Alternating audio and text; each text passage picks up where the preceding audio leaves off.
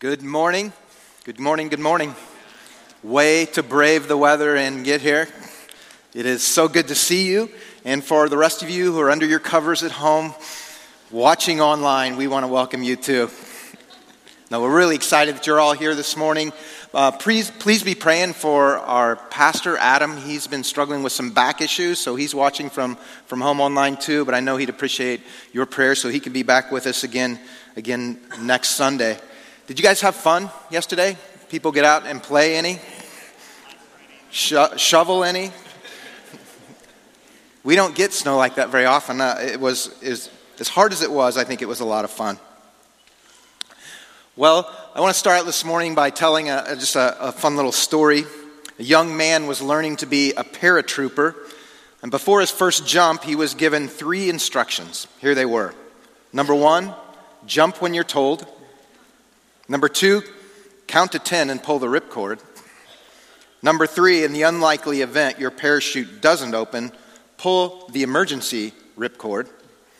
And number four, when you get down, a truck will be there to take you back to the airport. Well, the young man memorized these instructions, and he climbed aboard the airplane, and the plane climbed to ten thousand feet, and they began to jump. And when the young man was told, "It's your turn, jump," he jumped out of the plane.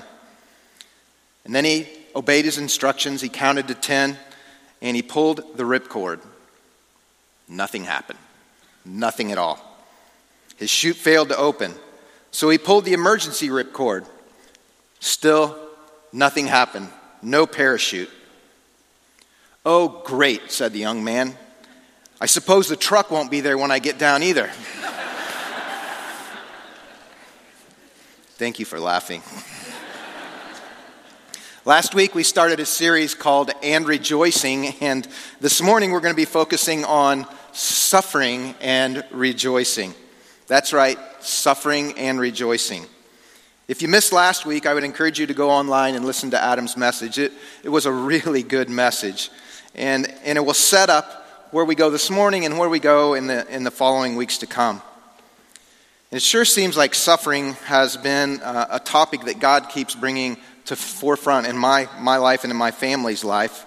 Um, When I signed up to speak for this week, I just knew I had a week in the book of Philippians, and when I finally got to the point where I recognized suffering and rejoicing, I went, "Oh no, no Lord, not suffering and rejoicing. Why suffering?"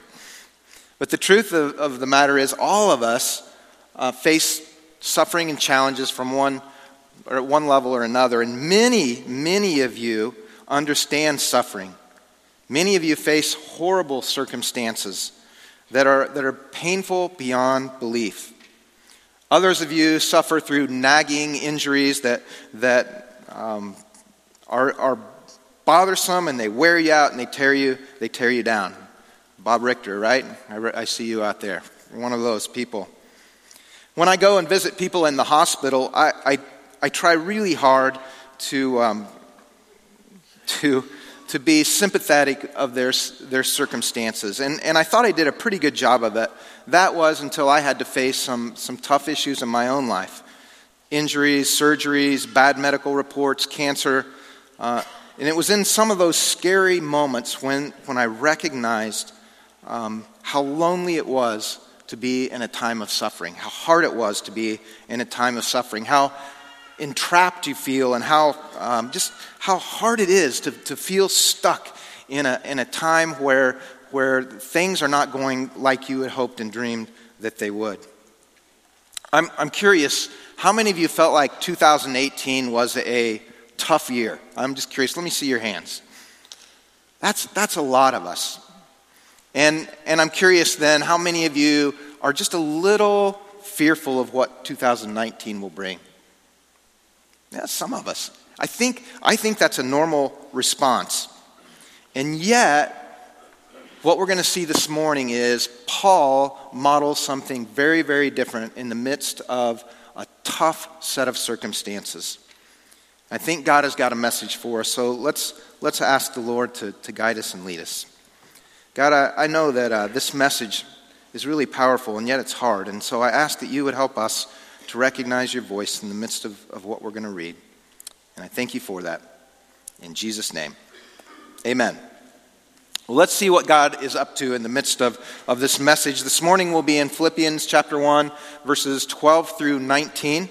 Uh, you can follow along in your Bible if you have that, or you can um, follow along on the YouVersion Bible app, or I will have uh, the verses up on the screen for you also. And before we break it down and work through some of the verses, I want to just read the whole section uh, in one setting, excuse me, together. So here we go, starting in verse, starting in verse twelve.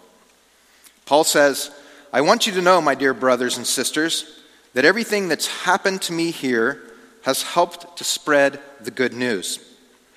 For everyone here, including the whole palace guard, knows that I am in chains, and because of Christ.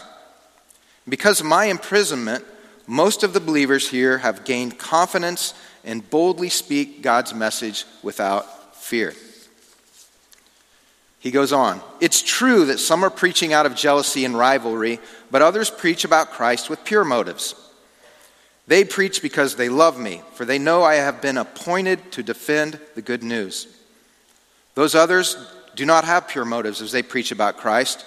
They preach with selfish ambition, not sincerely, intending to make my chains more painful to me.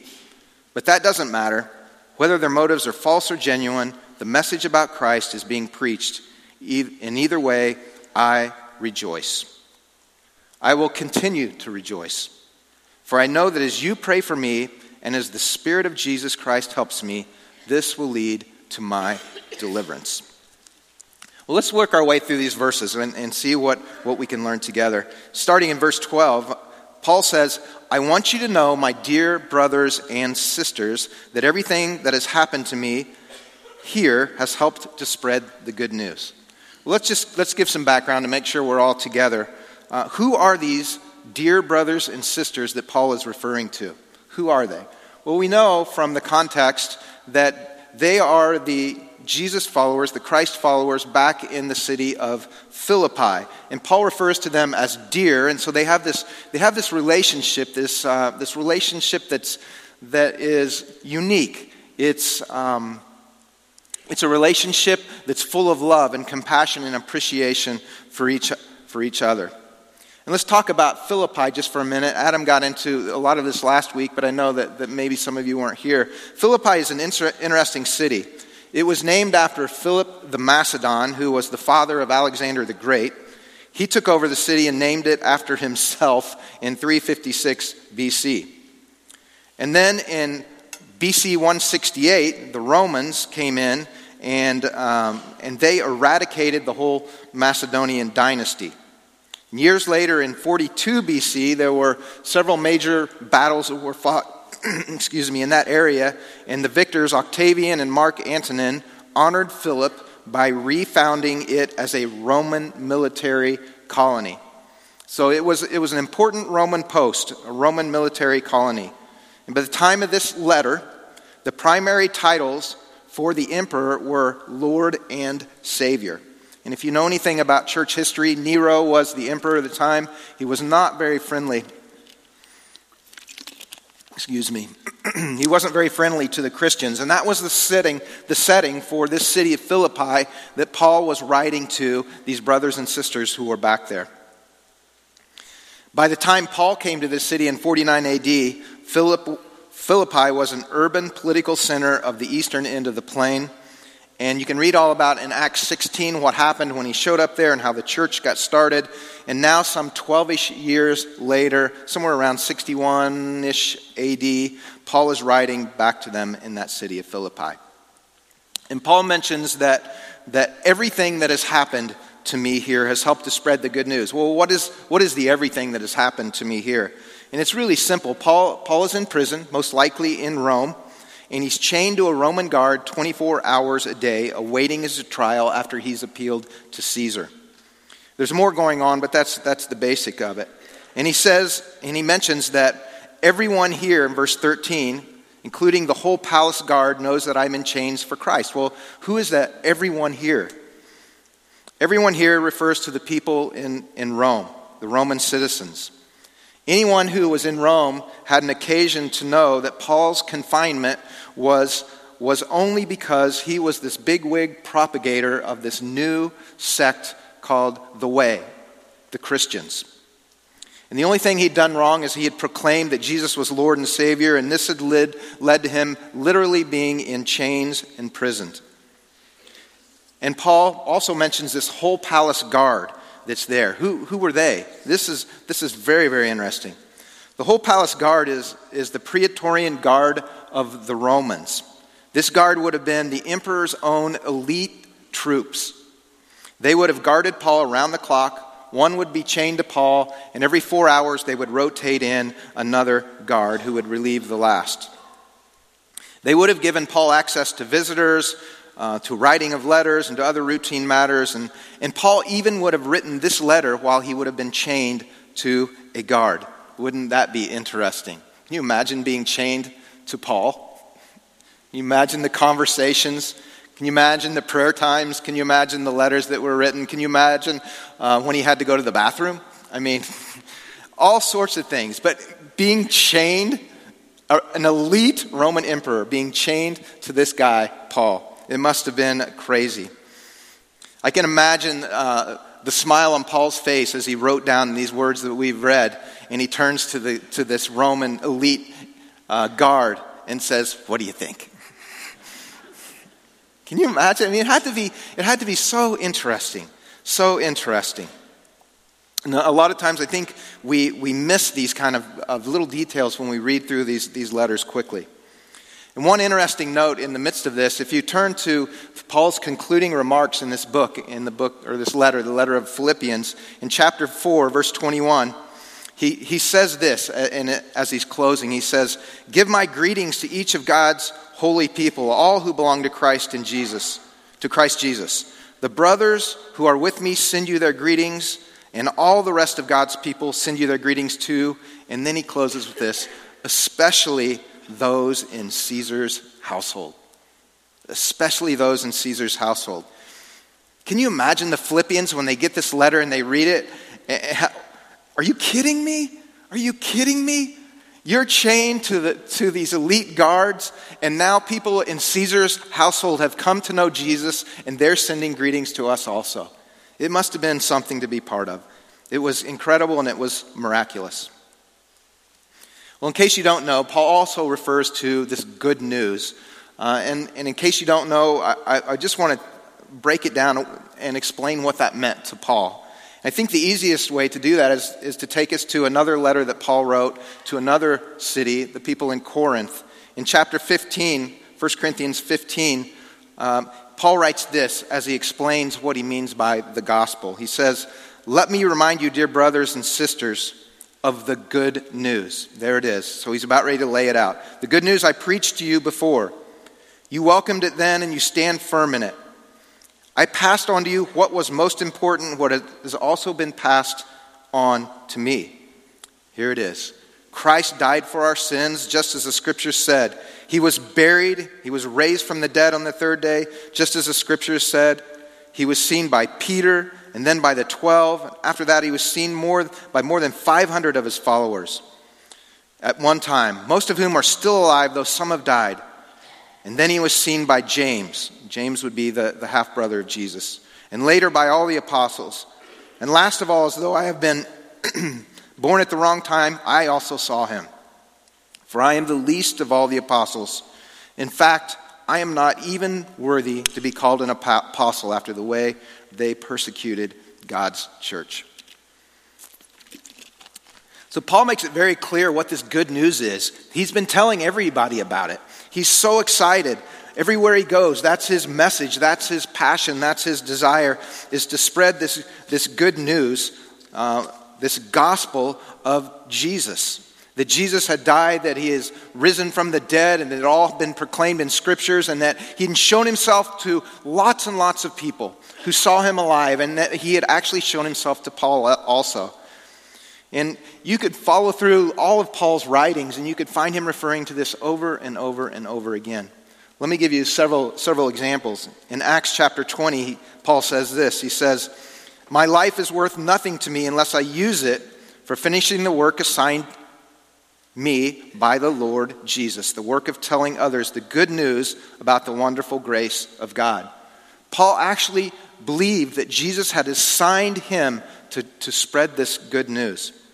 Romans one one, Paul says, "This letter is from Paul, a slave of Christ Jesus, chosen by God to be an apostle and sent out to preach his good news." Romans chapter fifteen, Paul says, "My ambition has always been to preach the good news where the name of Christ has never been heard." Paul is all about the good news. And you'll see this reference to good news coming up over and over again in this in this letter to the to the Philippians. Now, before we move on, I think it's just important to, to think about an obvious an obvious piece that, that we might miss. Why would Paul be so passionate about this good news? Why would he be willing to risk his life? Why would he be willing to to to be um, so forceful in making sure that the world saw the good news of Jesus? Well, the story of Paul is a fascinating one. Um, Paul was a Jewish Pharisee, a leader of the of the Jewish people. He was he was a Christian persecutor, a Christian killer. He abhorred, he really abhorred Jesus' followers. They they were a threat to Judaism as he knew it, and so he was trying to eradicate this, this sect. And then Jesus appears to Paul. He appears to Paul and he asks Paul, "Why are you persecuting me?" You can read about that. You can read all about it in Acts chapter nine. It's all laid out there. And, and, it, and it's said that when you see Jesus, your life will never be the same. And, and Paul's life was never the same after that happened, after Jesus appeared to him. Now, no way do I in any way compare myself to Paul, but, but I have a, a situation that's happened in my life that's given me a passion to tell others about the good news of Jesus also. I just wanted to share this with you. When I was in, in ninth grade, I was in a really bad place personally. One day after making some poor decisions, I lost track of time. I was I was late getting home. It was before I drove. I did not have my driver's license, and so a friend, his name was Darren, loaned me his bicycle to get home. Several late, days later, Darren was on his way, walking to my house to pick up his bicycle, uh, the bicycle that I had borrowed, and Darren just disappeared, gone. As night drew on, as you can imagine, his parents were frantic, uh, calling everybody they could imagine or think of to find out where where is Darren. Uh, they called me twice that night, once early and then once very, very late, but I hadn't seen Darren. He never showed up. He never uh, he never came over, and we ne- we didn't know what had, what had happened to him. Well, that next morning, after the sun had come up, Darren's mom, who had ser- searched for him frantically all night long, uh, found her son's dead body hidden under a bush beside the road. Darren had been killed by a drunk driver who who hit him, and then hid him, and then fled the scene. And several days later, while looking at my friend Darren, who was now deceased, laying in a casket, my life was about to change forever. I knew that my poor decisions, in part, had led to the circumstances of my friend's death. But when you're a boy who's in ninth grade, those kind of feelings and emotions are hard to articulate. You try to, to pretend they're not there. And that's that's when God rescued me. Through a series of circumstances that we don't have time to get into, one of Darren's friends took me under his wings and began to tell me about the love and forgiveness of Jesus Christ. Imagine that. A fourteen-year-old with that kind of wisdom and boldness. fourteen years old. His name was Jeff, and with, within a few months, Jeff and I were on our knees praying, and I surrendered my life to Jesus. I made Jesus my Lord and my Savior. I met Jesus, not unlike Paul also met Jesus. And I was so thankful for the saving grace that Jesus offered that I instantly had this passion to help my friends, my young friends, to understand what we had missed all along. I had this desire, this deep desire to help them to see who Jesus really was. And my passion, my passion was a direct result of this horrible, terrible scenario of events that happened that God took and he turned into something that he was going to use. And my life has never been the same. Sharing the good news of Jesus should be our greatest ambition and our passion. Even if we're introverted in our personalities, which, which I am, we should be people who love other people. People who don't know Jesus have a short future. They have a horrific eternity in front of them. And often they have a broken heart. And that should break our hearts also as we rub shoulders with them.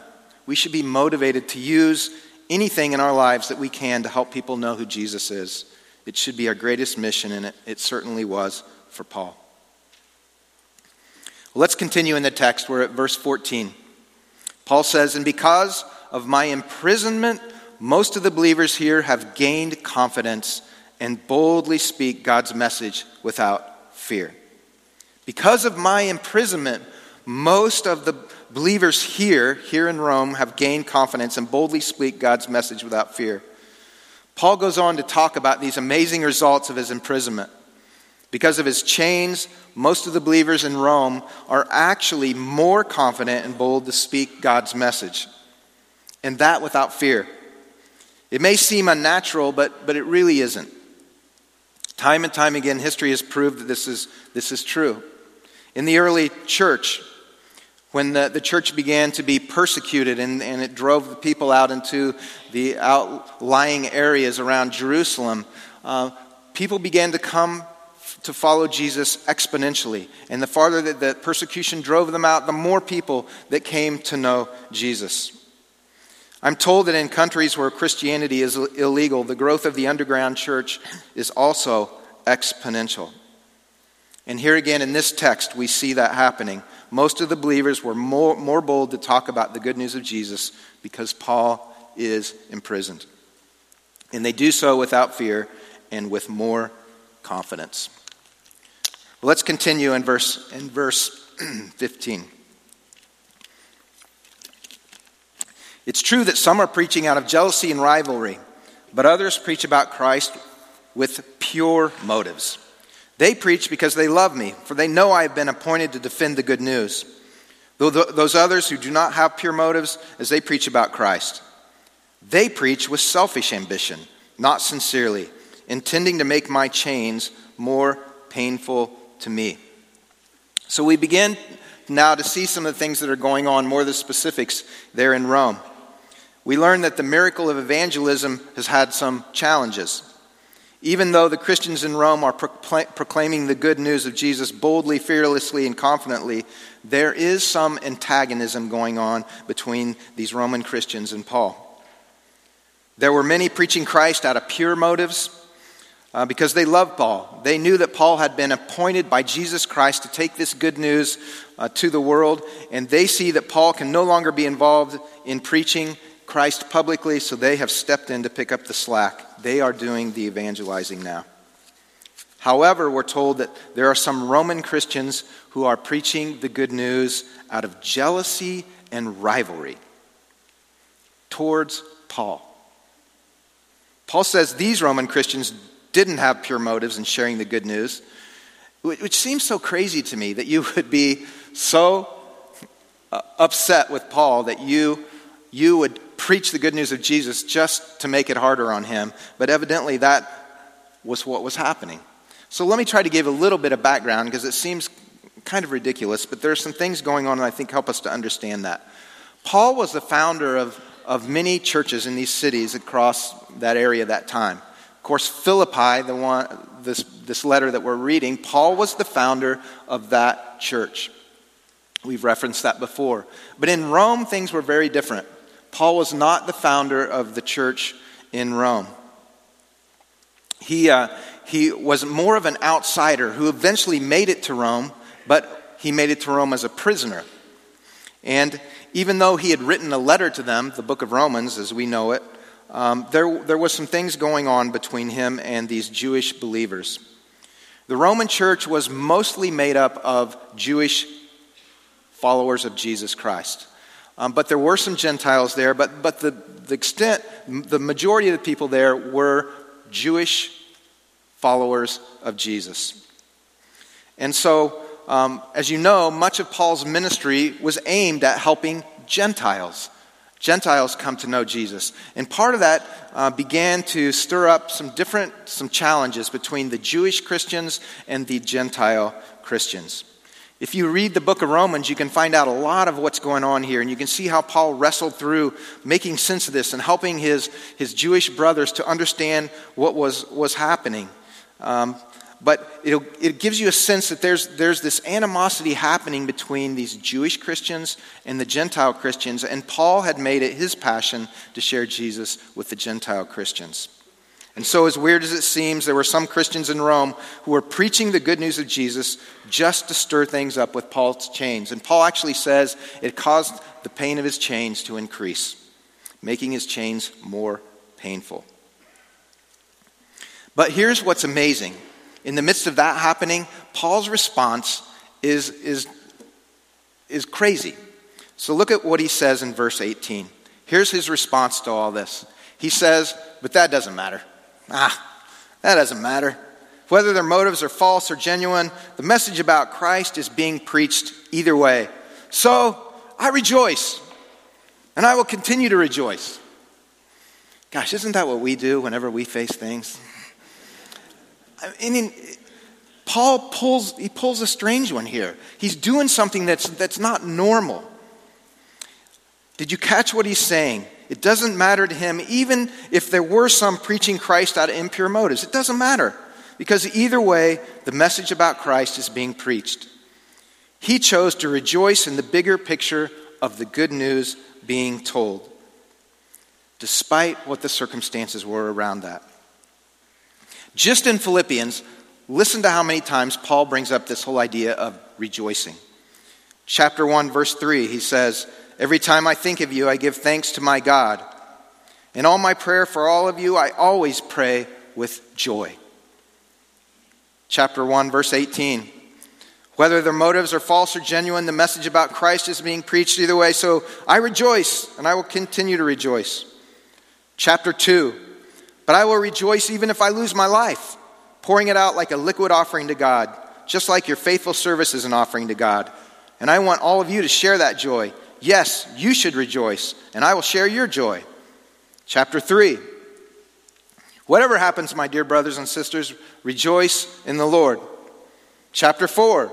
Always be full of joy in the Lord. And again I say, rejoice. It's really abnormal that he, in the midst of these circumstances, would act like this. Paul is a prisoner. He's chained to a Roman guard twenty-four hours a day, no bathroom breaks, writing connected to a guard, meeting with people connected to a guard, sleeping at night chained to a guard. Paul writes this letter to a group of Jesus followers back in this city of Philippi, saying he's full of joy and telling them to be full of joy. Rejoice! Either he's been beat too many times and he's losing his thinking ability, or there's something in the midst of this that we need to capture. Something that we can learn in the midst of these circumstances that help us to know how to navigate our own challenges. By this time, Paul has probably been in prison for two years already. And before that, he had to persevere through a two-year process just to get to prison. Stints of trials and prisoner travel, getting to Rome after he after he appeared to, to appeal to Caesar, including this, a shipwreck in very cold waters. He's now on trial for his faith, and now some Christians in Rome are doing selfish things that make his chains more painful, and yet he seems to focus on joy. Why? What's going on? Well, Paul started out this whole section, and he says, the fallout of his imprisonment has been to advance the good news. He says that and that alone is his cause for joy. Christ is preached, and because of this, I rejoice. His joy isn't over his imprisonment as such. No, the pain is there, both emotionally, and I'm sure he had some scars from, from the chains on his, on his arms, his wrists, physically. But Paul is able to have a perspective that's bigger than the pain. For years, he's dreamed of being able to come to Rome to reach unbelievers. And, and the opportunity has finally come, even though the circumstances aren't what he had envisioned.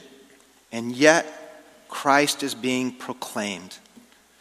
Christ is being proclaimed in the city, proclaimed with the elite Roman emperor guards, proclaimed by Christians with good motives, and proclaimed by Christians with shady motives. And that's why Paul is rejoicing. And it's really an amazing story. And it has to make you ask, okay, okay, God, help me to navigate through this. How, how do I take this and navigate applying it to my life? And I want to go through three things that I wrestled with for the last two weeks as I've been working on this message, and just see if it doesn't resonate with you. Here's, here's the first thing that I wrestled with. How passionate am I really to help people know and follow Jesus? To share the good news with broken people? Does my heart break over the thought of people who I interact with spending eternity in hell, separated from their Creator? That was a hard one. It's a hard one for me to, to sit and, and talk to Jesus about. In Mark eight, here's what Jesus himself said. He says, "If any of you wants to be my follower, you must give up your own way, take up your cross, and follow me."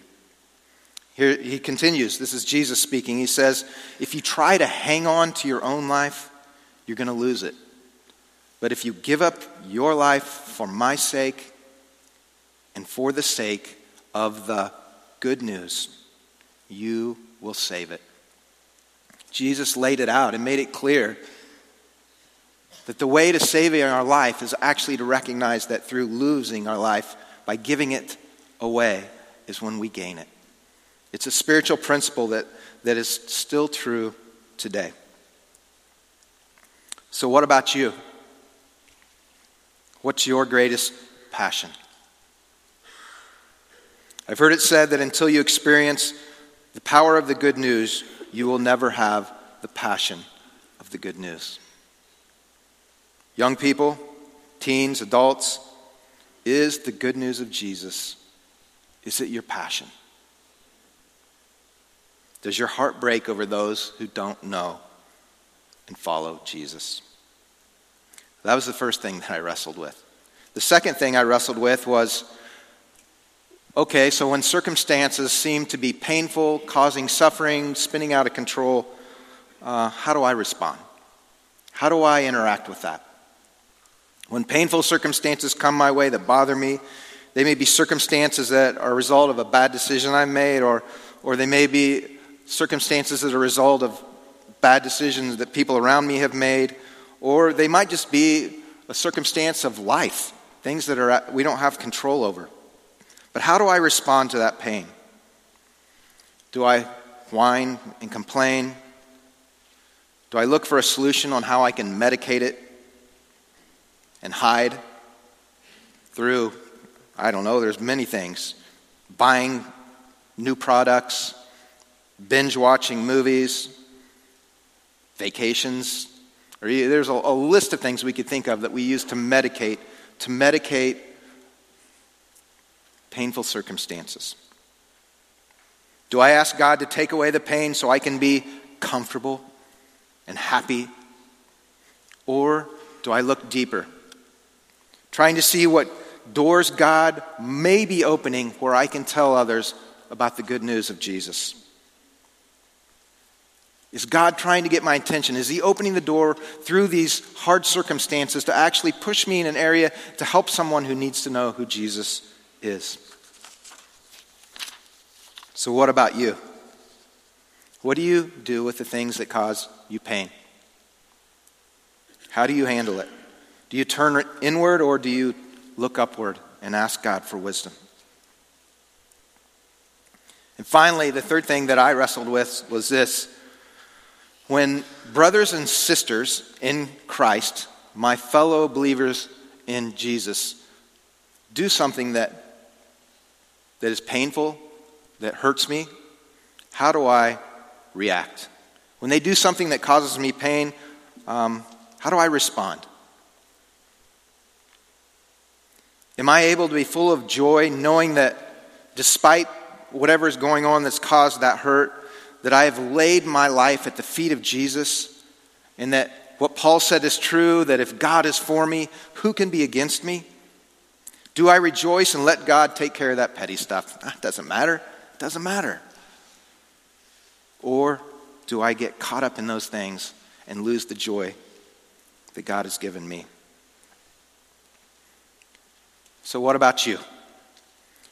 Do church people's opinions rob you of the joy that God has given you? Have you lost your zeal to help people know and follow Jesus just because of others' opinions or things they have said or done to hurt you?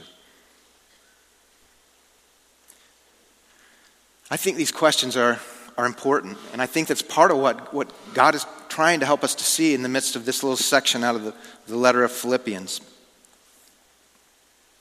We have one more verse, verse nineteen. Here's what Paul says. For I know that as you pray for me in the Spirit of Jesus Christ helps me, this will lead to my deliverance. As you pray for me in the Spirit of Jesus Christ helps me, this will lead to my deliverance.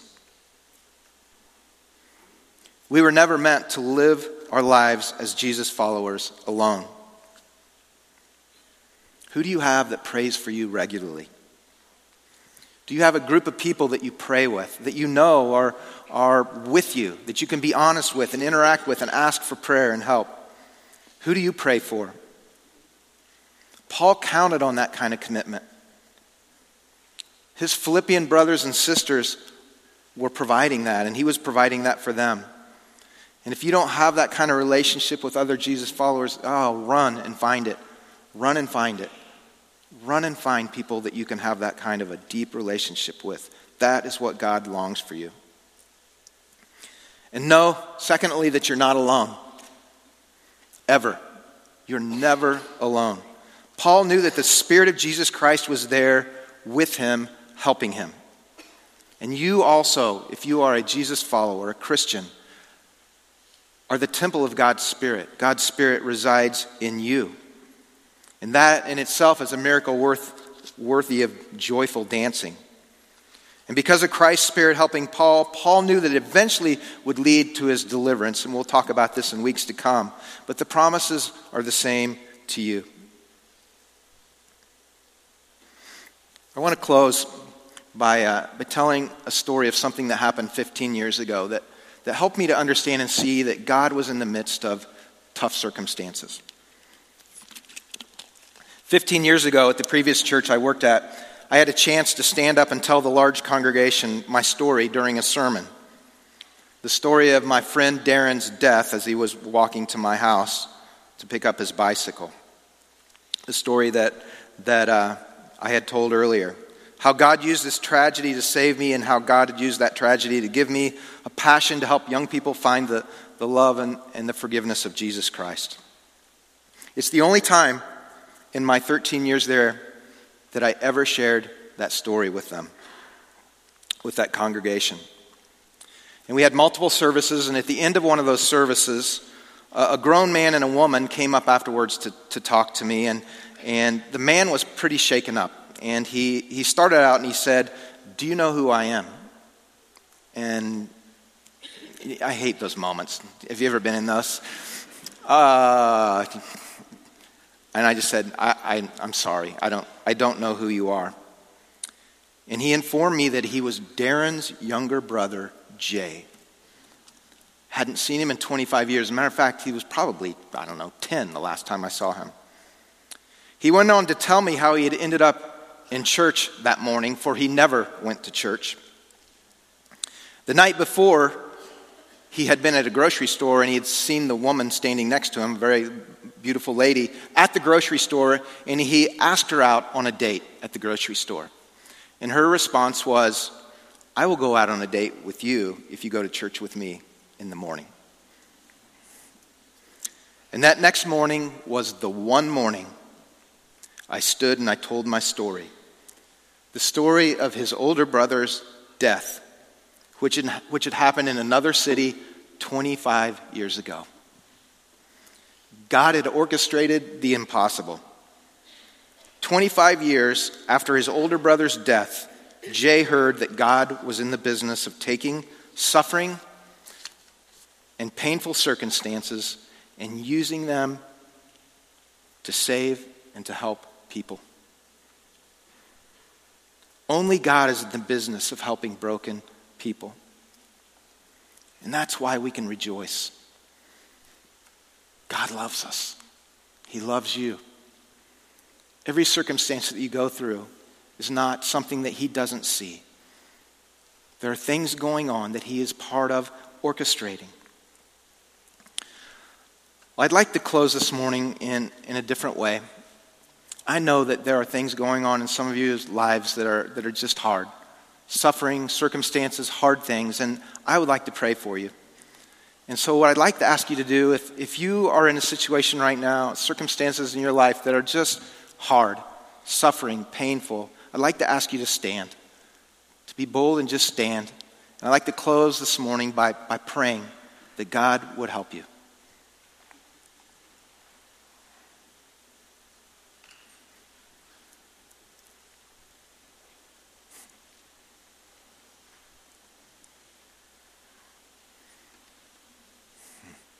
It's good to know that you're not alone. A lot of us. Lord, we come before you this morning. Many of us are broken. God, I don't know the circumstances, but you do. You do, Lord. I ask that you would take the painful circumstances of our life and that, God, you would help us to recognize that you are with us, that you are in our, in our midst. That, God, you would just give us a glimpse of, of your goodness. And Lord, yeah, we, we do want the pain to go away, the circumstance that's causing this to go away. But Lord, you are bigger than that. And so we invite you into our pain, into our circumstances, and ask you, God, to bring your kingdom to come and your will to be done. That ultimately, Lord, it would, it would end up in our deliverance, we pray. Thank you, God, for this message that our brother Paul has led us through in these words. And we ask it all in Jesus' name, amen. Thank you for being bold and, and standing. Have a great weekend. May God bless you. Be careful out there, and we'll see you back next week.